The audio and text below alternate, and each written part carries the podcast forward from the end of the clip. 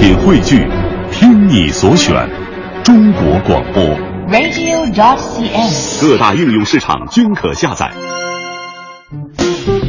心中有节奏，耳边有远方，真的不需要每个人都懂。那些气味相投的人自然会明白。生活就该有韵律，有温度，有腔调，有感觉。京城文艺范儿，北京青年的文艺生活手册。文艺生活手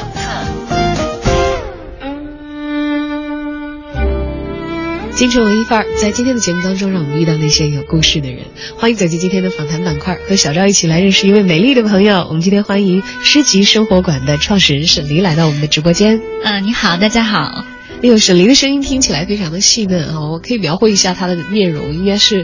肤白胜雪、面容姣好的那种啊，长得非常的，在我看来非常的古典温婉，很适合中国人的审美，会觉得是那种娇羞。娴静雅致的一个女子，比较喜庆，是是让人觉得会很愿意亲近的这样的一个美人啊。而现在她和她的诗集生活馆所从事的事业，其实也是非常非常让人愿意亲近，能够获得十足的愉悦感觉的，那就是为大家提供鲜花。对，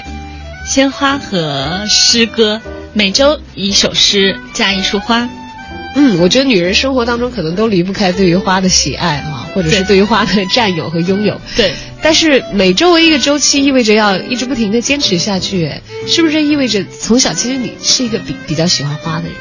对我非常非常喜欢花，就是我在第一份工作的时候，我第一份工作是在时尚芭莎做呃专题编辑，专题编辑呢就会跟非常非常多的呃生活艺术家，还有一些名人明星打交道。我在芭莎做的第一个选题就是做中国和华人世界最顶级的花艺师这么一个专题类的采访。然后当时我采访的第一个人就是中国第一个在花艺界奥斯卡上唯一获得这个奥斯卡奖的中国人，叫高艺静。然后高艺静姐姐呢，就是采访完了之后，我们有非常好的关系，然后我就请她到我家里来吃饭。那会儿我刚毕业，就是在传媒大学那附近租了一个比较简单的一个房子，嗯，可以算现在现在来说可以算是一个陋室吧。然后那嗯那个我们就做了非常非常简单的家宴，然后高一静姐姐呢就捧着一个玻璃瓶子，然后里面插了三只粉色的牡丹。然后绑了一个非常非常精致的小丝带，然后就来我家了。然后那瓶花放在那个桌上，然后外面窗外有阳光洒进来，啊，我就觉得那一天给我整个人生的触动非常非常大。我就觉得在那样的房间里，然后和那么美好的姐姐聊天，然后和那么漂亮的花在一起，然后我就觉得，嗯，生活当中，尤其是女人的生活当中，一定是要有花。不管你生活在什么样的环境，是贫穷是富有，只要有了花，你整个人生就生活了起来，就变得有生机了。那个时候是对于年轻的自己刚刚进入职场的时候一个极其极其温柔的安慰啊！对，在一个简单的小小的房间里，呃，两个女孩子可能有一个是在自己的行业当中很资深的了，对，资深的花艺师，也获得了花艺界奥斯卡的一个很很高的一个奖项。对。但是他所传递出来的最为直接的信息，就是要去关注生活当中那些美好的内容。对对对，是这样子的。哎，那在这样的这个过程当中，职业生活开启的时候，就觉得，哎，我要有一些其他的东西来让我的内心觉得丰满和丰富。但当时拥有花朵对你对于你来说是一件奢侈的事情吗？因为现在其实可能如果要保持每周都要。家中有居室有这个鲜花的话，我相信现在很多主妇都会有这样的一些需求。但是如果收入没有达到中产以上的话，觉得好像这还是一件负担的事情。可是那个时候你还初入职场，相信即使有一份还不错的这个收入的话，在职场新人的收入来说，大概也没有办法负担一个比较奢侈的对于这个居室环境提升的这样的一个经济上的开支。嗯，对，所以说就没有那么频繁。就比如说，呃，结了婚之后，生活安定下来、稳定下来了，然后那会儿就开始每周都给自己买花。但是刚工作、单身的那段时候的日子，就会一个月或者说两个月偶尔去花市看一看，因为北京其实有全国非常非常好的鲜花市场，那里面有几乎全国所有的花材北京都有卖。你去那个花市里面走一走、逛一逛，你整个人的心情都会好很多。哪怕你不买，你在那儿待上一天，和那些花农，然后卖花的小贩儿聊聊天儿，你都会觉得，其实那是另外一个世界，花的海洋。但其实那会儿你并没有打算说，哎呀，以后我做花的生意吧，仅仅是觉得自己这是一个让自己很放松的一个行为。对对对对对，就是喜欢，嗯，就觉得，嗯，在和花待在一起，嗯，是另外一个自己，非常放松，非常非常温暖，是治愈系的那种感觉。嗯，那个时候的自己可能没有想象过自己要开一间花店吧？还是每一个女孩心里其实都藏着一个开花店的梦想？哦，那个时候。在芭莎做编辑的时候，其实想法很多，啊，因为看过很多很多会生活的人，然后懂生活的人，就觉得其实人生有非常非常多的可能性，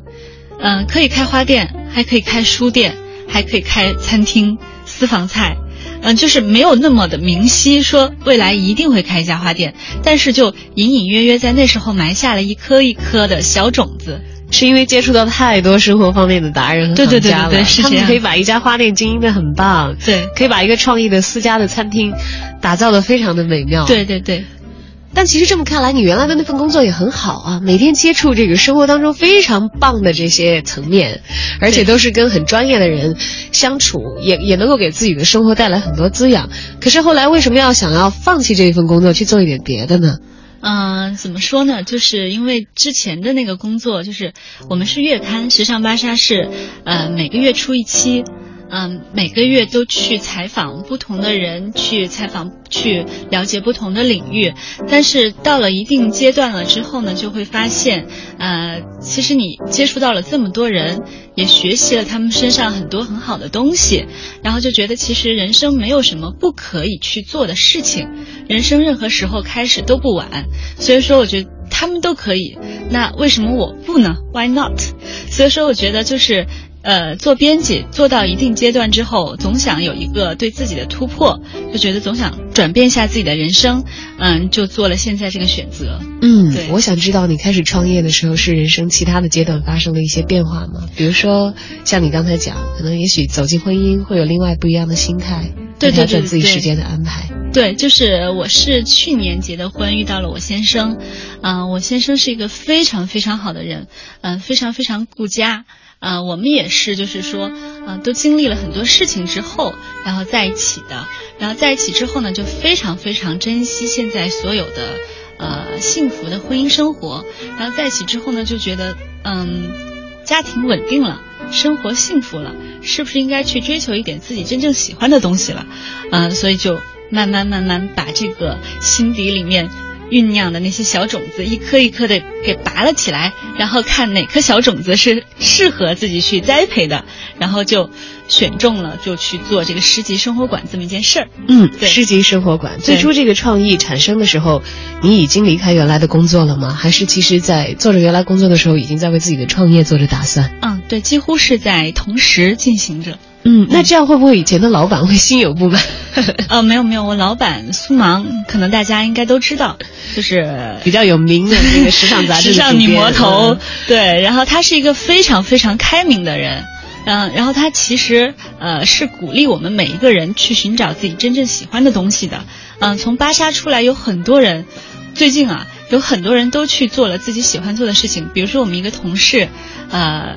是芭莎非常非常资深的广告销售，然后他每年都是销售冠军，他每年能够创造七八千万的销售额，啊，然后呢，他就自己喜欢做蛋糕，很喜欢做烘焙，然后他就觉得应该去英国，去最好的烘焙学校，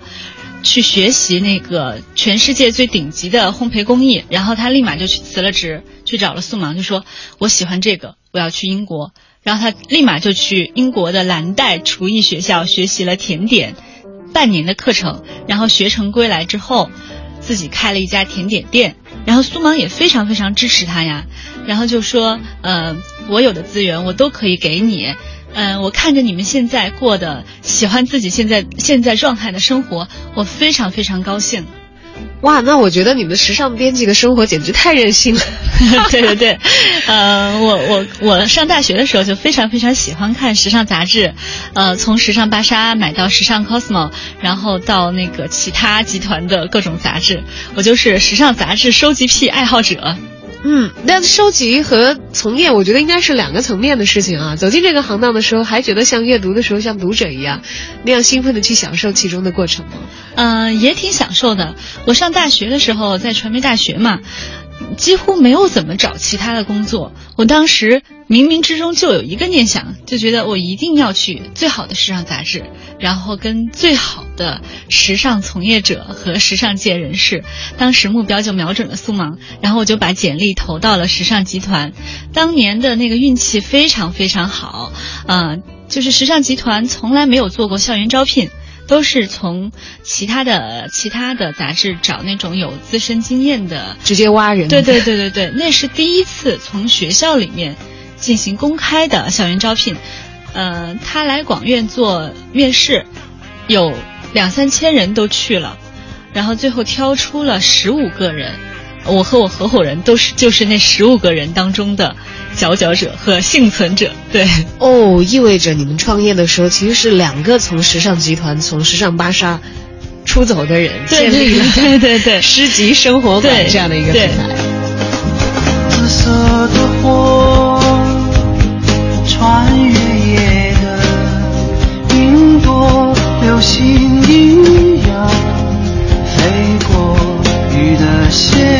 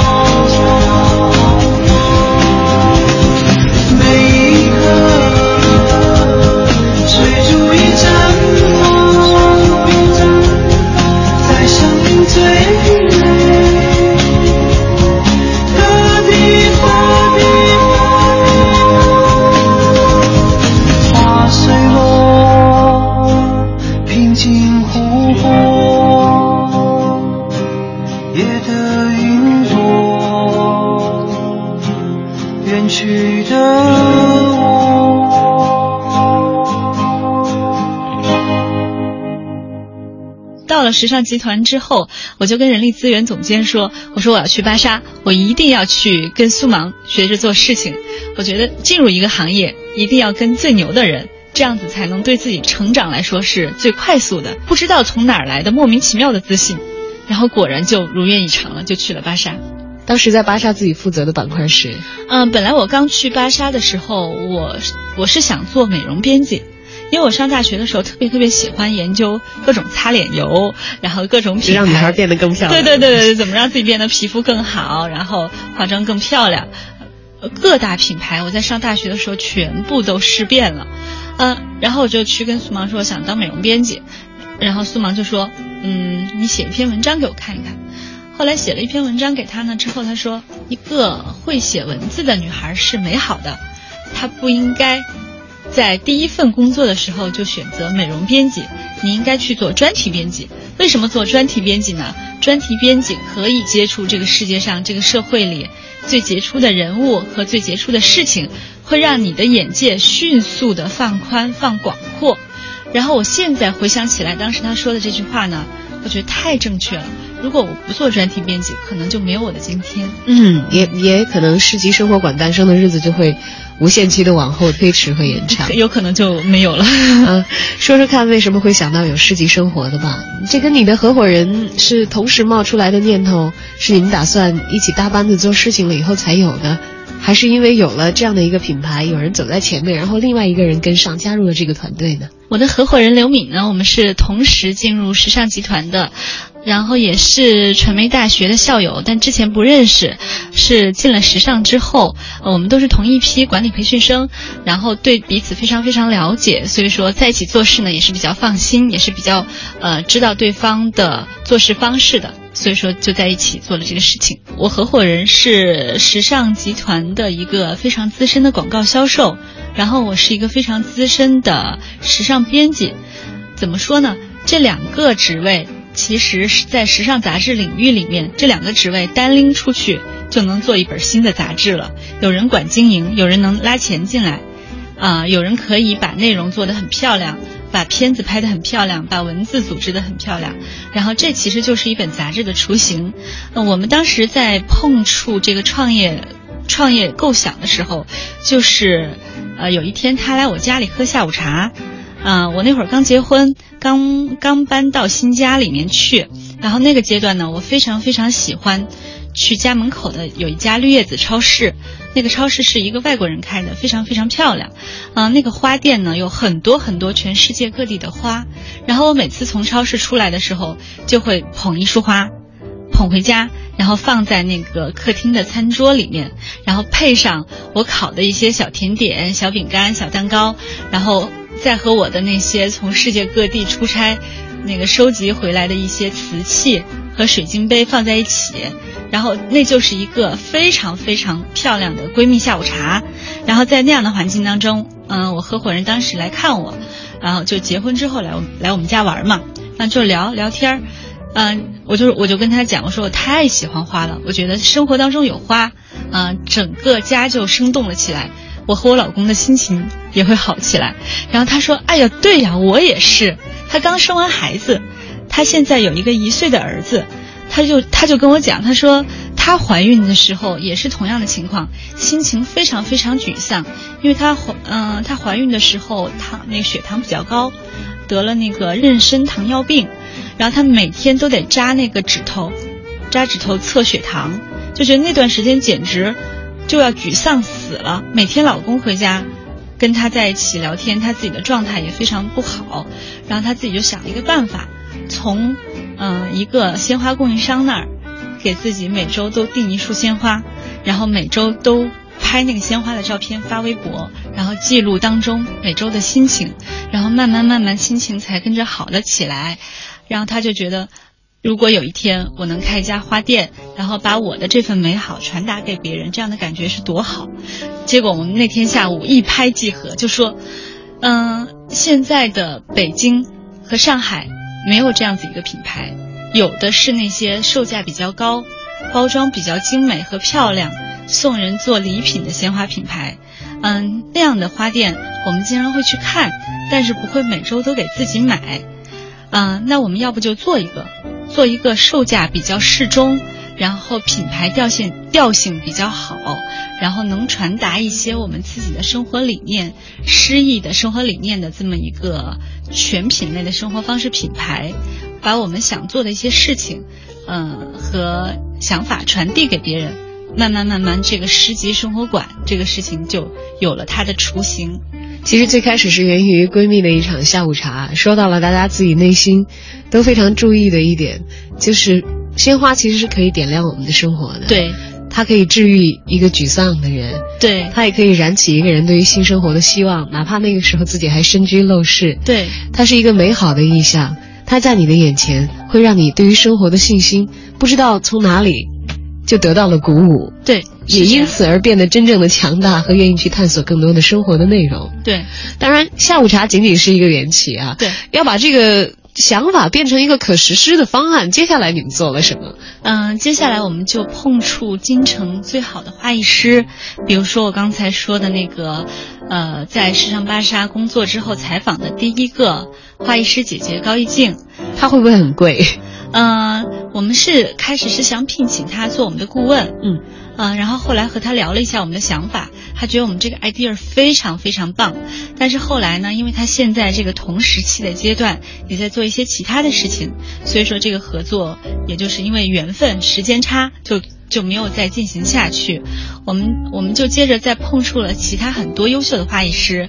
去走访了京城最好的鲜花市场，慢慢慢慢这事儿就紧锣密鼓的开展了，然后也碰触了全北京我们觉得能够呈现出我们文艺范儿气息的那种设计师和设计团队，然后我们找到了，就比如说。呃，现在我们整体的包装文案视觉就是一个我们非常非常喜欢的融视觉这个品牌公司做的，他给我们他给我们规划了整体的品牌风貌，然后品牌的调性这方面做得非常好。然后再一个呢，就是我们其实不光是一诗一花，嗯、不光是每周客人会收到一束花，还会收到一张非常非常精美的诗卡。嗯这个您应该知道，就之前可能会来上上过你们节目，就是纸品的美好那个孙杨老师。对，孙杨，对对对对对，嗯，他是在京城婚礼圈儿做非常好的那个喜帖，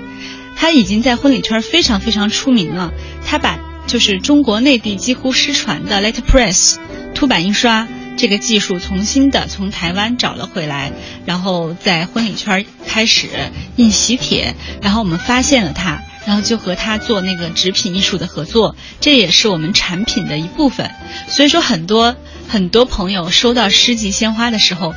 都会为鲜花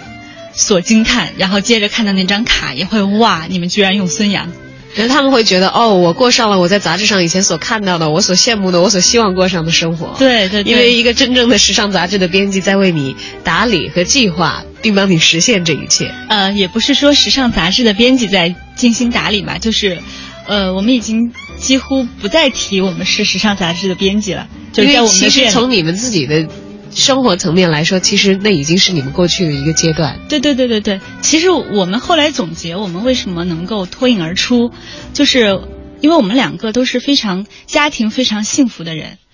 能够去不去想那么多生活其他的琐碎的后顾部分之忧。对对对，能够发现生活当中更多的一些细节的美好，然后把它传递给别人。对，其实还是就是说穿了，就是嫁了一个比较好的老公，有了一个比较幸福的家庭。对，这个是一个很强有力的支撑。对，呃，让我们在呃有坚定信念的同时，能够呃富足平和。对。心中有节奏，耳边有远方，真的不需要每个人都懂。那些气味相投的人自然会明白。生活就该有韵律，有温度。有腔调，有感觉。京城文艺范儿，北京青年的文艺生活手册。文艺生活手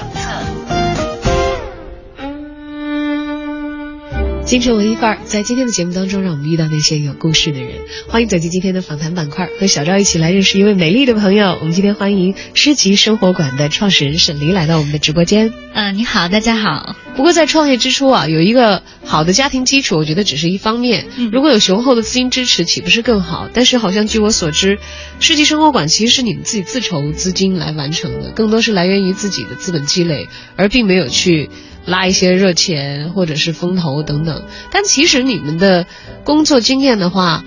你们要想做到这样的一件事情，似乎是不难。嗯为什么没有去呃碰触一些有可能给你们带来更大资金支持的资方呢？嗯，其实也不是说没有去碰触这些，呃，现在的 VC 风险投资机构，呃，在世纪生活馆上线了两个月的时候，就在年前，已经有很多很多出名的风投机构已经找来了。我们只是说，嗯、因为在之前我们没有想想那么多，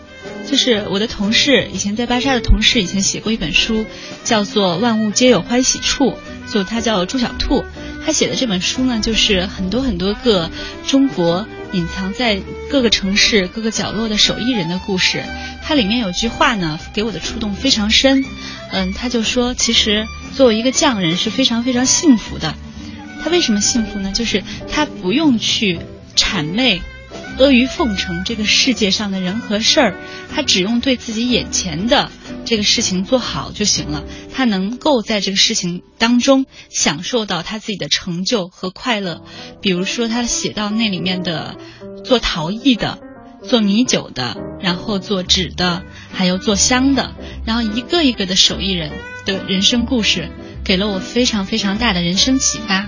我以我的老板苏芒也跟我说，就是你们这个事情是小而美的事情，一定要慢慢做，不要心浮气躁，不要说是今天。嗯，今天推出了，然后明天就要在整个社会大红大紫，所以说我们一直怀一直怀着这个呃细火慢炖这么一颗慢初心，想把这个事情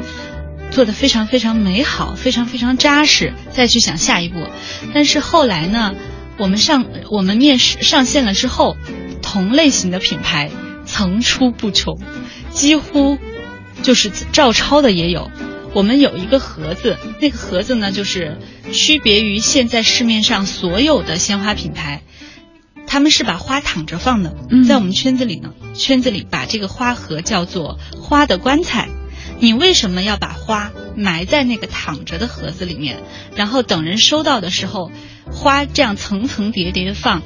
拿起来花都是被压压扁了的，花在它的运送过程当中没有它应有的尊严，所以说我们自己研发了一个站立的盒子，然后这个文案就是给予花朵在路上站立的美，给予花朵它应有的尊严。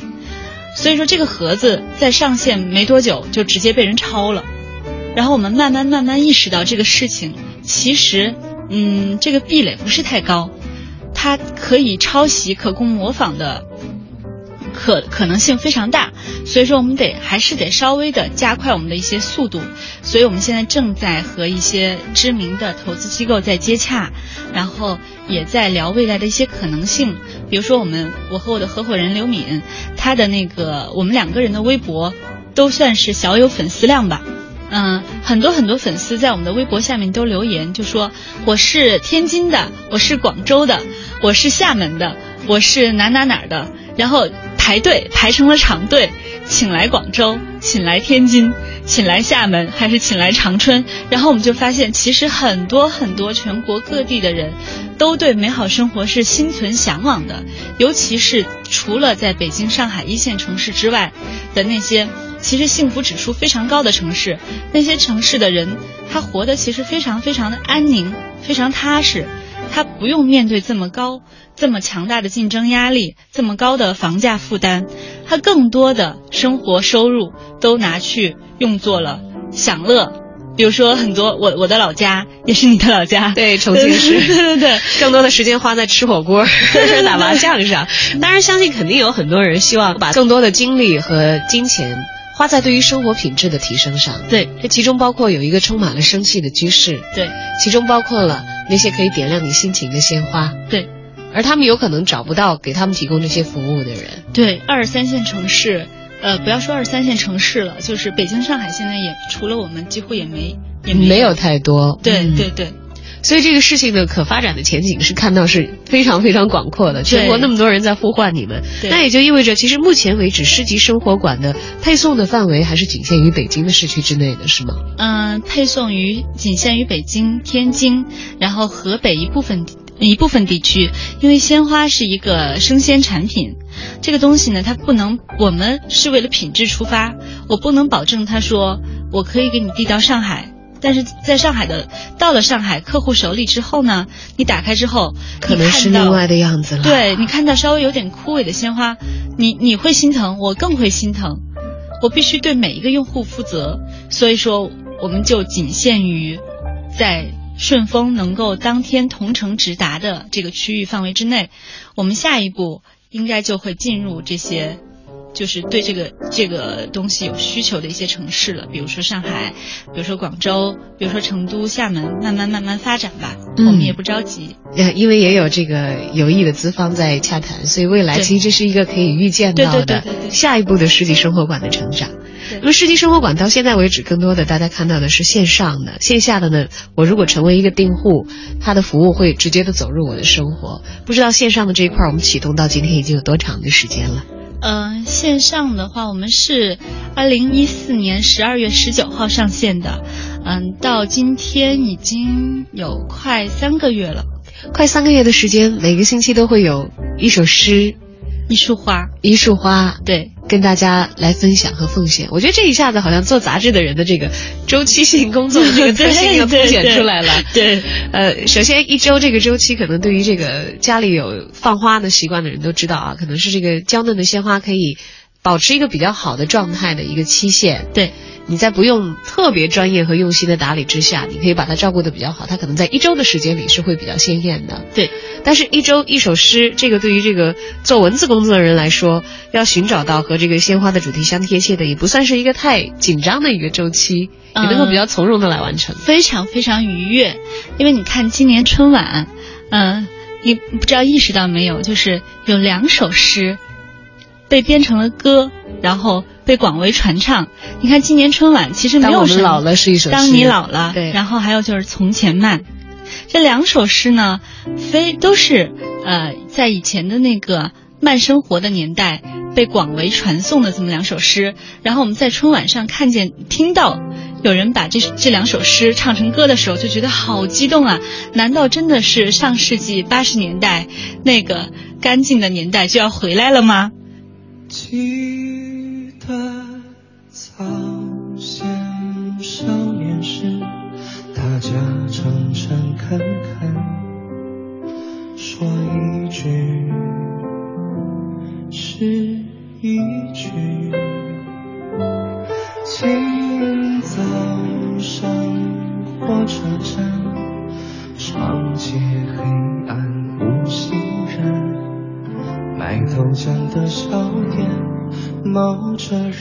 从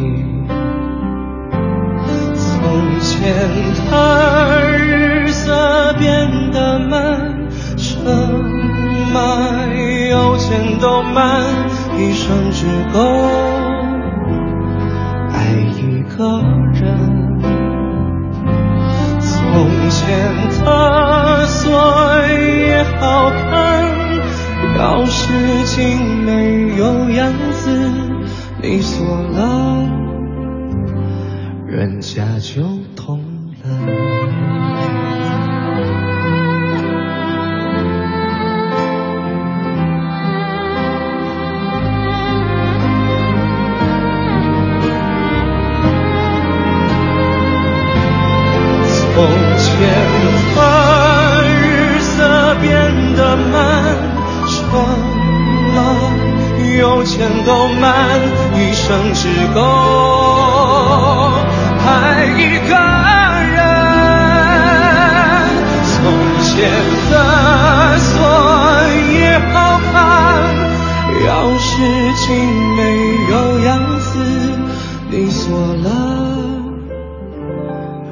假秋冬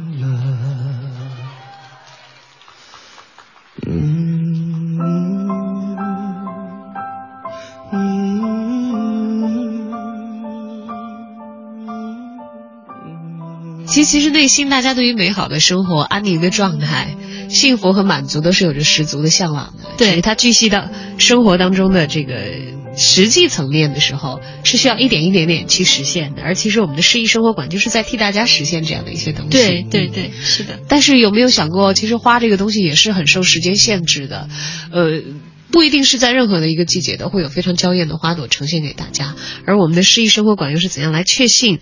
每一周大家都可以在自己的居室里看到一束让你赏心悦目的鲜花，而它有足够的美丽，有足够的可以被找到。嗯，其实不是这样子的，就是每一个季节，呃，当然说春天肯定是鲜花盛开最多的季节，但是呢，冬天它也有它应季的花朵，我们也会从全世界各地去引进最好的、最最娇嫩的鲜花，然后递送到客户手里。呃，你可以去那个北京的花市东郊花市看一下，嗯、我们现在也正在建立云南的鲜花渠道，嗯、所以说每一个季节几乎是都会有应景的时令鲜花。哦，对，我们不应该忘了这一点。这是一个物流超级发达的年代，大家可以在北京这样的一个物流聚集的大的集散点找到世界各地的花材。对对也许在我们这里是冬天，但是在其他的地方早就已经是澳大利亚炎热的春夏天暖花开。对，哎，对于这样的一些这个花材的运用和搭配，我们又是遵照一个什么样的原则呢？嗯，我我和合伙人刘敏是做时尚时尚行业的，所以说在整个审美还有在色彩搭配上面是非常非常有心得。所以说在花材搭配上面呢，首先是应该遵照色彩色彩的和谐。就比如说，呃，红色一定不能和绿色搭配在一起，大家都是人尽皆知的。然后再比如说，呃，灰色和粉色搭配在一起，一定是非常洋气时髦的一种组合。再比如说，白色加银色，就是呃非常优雅的那种感觉。每一个色彩，我们我们在培训花艺师的时候，都会给他们提前上色彩课。先是色彩课，然后再是花的形状。比如说，长杆的郁金香，它就适合亭亭玉立的单独的放在那里，它不能和其他很多杂七乱八的花扎在一起。比如说郁金香，再搭上其他的什么雏菊啊，肯定会不好看。所以说，花型也是很注很重要的一些，就是我们需要去注意的一些问题。嗯对花艺师会由你们来担任培训的工作，对我们以时尚编辑的眼光。嗯，我们也，呃，每个月都会聘请整个花艺行业最好的花艺顾问，给我们整个花艺团队来进行培训。嗯，对所以其实你们自己也在争取让自己变成一个非常不错的我们花艺师，我们至今也在学习，在不停的学习当，中。就比如说花艺顾问给我们花艺师上课的时候，我们同时也在跟他们一起上课，因为我们自己也喜欢嘛，所以说觉得上课就是一个很享受的过程。嗯，所以去花市也好，这个跑跑原材料也好，处理物流也好，这些事情也都会因为自己有着学习的意图，对变得充满了生机，而一点都不会抵触。对，一点儿都不觉得枯燥。嗯嗯但是话说回来啊，你们现在可能辞职了以后会好一些，因为如果有着这个呃杂志的工作，同时又有一个创业的梦想的话，会挤占非常非常之多的时间。对你们也都是有家庭要照看的人，那么有了这样一份不用自己坐班打卡的工作之后，给你们的生活带来最大的变化是什么？本来以前以为，呃，自己创业、自己当老板之后，就觉得不用坐班打卡，挺开心的了。睡到自然醒。对，尤其是我合伙人，因为他以前做广告销售的嘛，他一定是朝九晚五的。呃，后来开始自己做团队创业之后，发现真的不是这么回事儿，就觉得好累。其实有的时候挺累的，呃，因为自己做老板，你不可能说是你把员工放在那儿，你遥控指挥说你去干吧，你去写微信推送，你去做花儿，然后到时候你们把它送到客户手里就完了。你一定要做一个就是团队的 leader，你一定要有感染力，你一定得在那儿坐着，让你的员工能够感染到你想创造的美好，你想把这份美好分享给客户的那种用心的用心。在乎细节的这么一颗心，因为很多很多就是花艺师或者说是花艺小工，嗯，他在他在做花的同时，你慢慢得需要用这种精神去感染去感染他，不然的话，他不会觉得自己做的是一件多么美好、多么诗意的一件事情，他可能就是觉得我就是在做一束花，扎好了就算了，放进盒子里就完了。我们其实做了这做了这件事情之后，就发现还蛮累的。以前我是做编辑的，做编辑意味着什么呢？不用朝九晚五。对，我我我每天，我只用把我自己分内的工作完成就好。我很多时候是在外面做采访、拍片子，我是可以去世界各地看最新品牌的发布会，我可以去世界各地最好的 SPA 馆、最好的五星级酒店去体验的。但是到现在这些都没了。当然，以前的工作可能自己收集完这些体验的时候，是以文字的方式去输出。对那么那个内化的过程是以文字和图画是在自己的头脑当中来完成的，而现在不仅仅是自己要做一个输出的渠道，对是要让所有的员工变作跟你们一样的人，对怀着一颗传递美好的心，而且真真正正的能够精准的把那些美好的感觉给执行出来，对因为他们将伴着这个花束进入到别的接受这个花的客人的生活当中。对，是这样的。在开始做市集生活馆之后，有没有遇到过哪些客人给你留下过深刻的印象？嗯，有一个客人给我的印象非常非常深，他就是，呃，和自己的老公在很年轻的时候就认识了，可以算是，呃，没有见过几个人就直接步入了婚姻的殿堂。然后呢，在经历了七年的婚姻生活之后，就发现婚姻怎么这么无聊啊？然后每天看着他，就觉得他也不长进，他也没有什么上进的心。我每天都不想回家，然后我觉得每天回家对着他，我不知道跟他说什么。嗯，她她跟她老公聊美好的生活，聊那些文艺的东西，说我们能不能买束花放在家里吧？她老公说，啊，有必要吗？然后她觉得就觉得这个层面上两个人不搭嘎。对对对，，完全不搭嘎。后来她就是，呃，没有听她老公的，自己订了我们一个月的花，然后慢慢慢慢，嗯，她就开始因为那束花收拾了自己的家，把家收拾得非常非常整洁。在那之前，他们家的家庭氛围是很差的，嗯，家家里是很乱的，她也不收拾。作为一个主妇，她也不会把整个家里弄得井井有条。哎，她老公发现她有了花之后，哎，突然变得就是勤劳起来，把居室环境也整理得非常非常好了。她老公就开始和她进行了更多的互动和交流，他们俩的关系慢慢慢慢变得缓和起来了，就开始有了沟通，有了交流，就觉得有了花之后，哎，你自己变得整洁了，我们家也变得整洁了，我们的心情也变得敞亮了。那就像一把小小的钥匙一样，对开启了一个此前他们自己都不了解的部分。对，说原来为了一个小小的体验，非常美好的东西，我们希望把它扩大的话，真的是会带来更大的、更为美好的生活。很多客户都说世纪生活馆的花是追文艺女的神器，呃，就是很多男性客户跑到我们自己我们这里来买花，都是一买买一年的。呃，我们就在后台公众号的那个后台问他，呃，为什么呢？你完全不了解我们这个品牌，完全不了解我们的服务，你为什么就有信心下这一年的订单？他说就在后台留言就留就聊上了。我喜欢的女孩是你们公众号的粉丝，她非常非常喜欢你们传递的概念和想法，我一定要把这个她渴望的美好给她每周都送到她的家里，这样的话我的希望会更大。哎，结果不出一个月的时间，这个花才送四次，一个月。那个男孩就追到了那个女孩，他们俩就很开心、很幸福的就在一起了。对，送花是一个追女生的神器。对其实这一点很多男孩已经意识到了。但是除了数量足够多的鲜花、海量的鲜花之外，持续的一颗心可能是更加宝贵的。。对对，当然，很多很懒的男孩子 就可以拜托给我们的世纪生活馆来替他操这个心，是吧？对对对，就是很多时候一次性的冲动很容易。我就在花店给你买一束九百九十九朵，还是很大很贵的一束花，很容易。但是他一年四季他都想着这个女孩儿，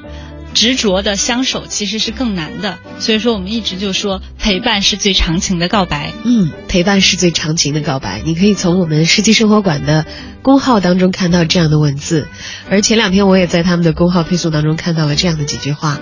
花可以美在眼前，诗可以美的隽永。我们希望一花一诗给女人的生活还原应有的温度。其实不仅仅是女人吧，对于女人来说，花也许只是一把钥匙；而对于一个家庭来说，也许这个家里的女主人就是一把钥匙。对，一点小小的星火，它所传递的光亮竟然可以燎原；那么一个小小的花束，它所传达的美好，又未尝不可以传递到更多的人的心目当中。我们也感谢世纪生活在一直替我们做这样的事情，把美种植，把美散播，同时把美。放到我们生活当中每一个坚实的细节里。谢谢小超。好的，今天由于时间关系，没有办法跟沈黎分享更多的内容，但是我们相信世纪生活馆还会持续的把诗意和美好做更多的推送，到达你的手机的客户端，也到达你生活当中的角角落落。以后呢，我们也希望再有机会邀请世纪生活馆的创始人沈黎来到我们的直播间，跟我们分享更多关于诗、关于美、关于花的生活的内容。谢谢谢谢。今天节目就到这儿也感谢您的收听再见。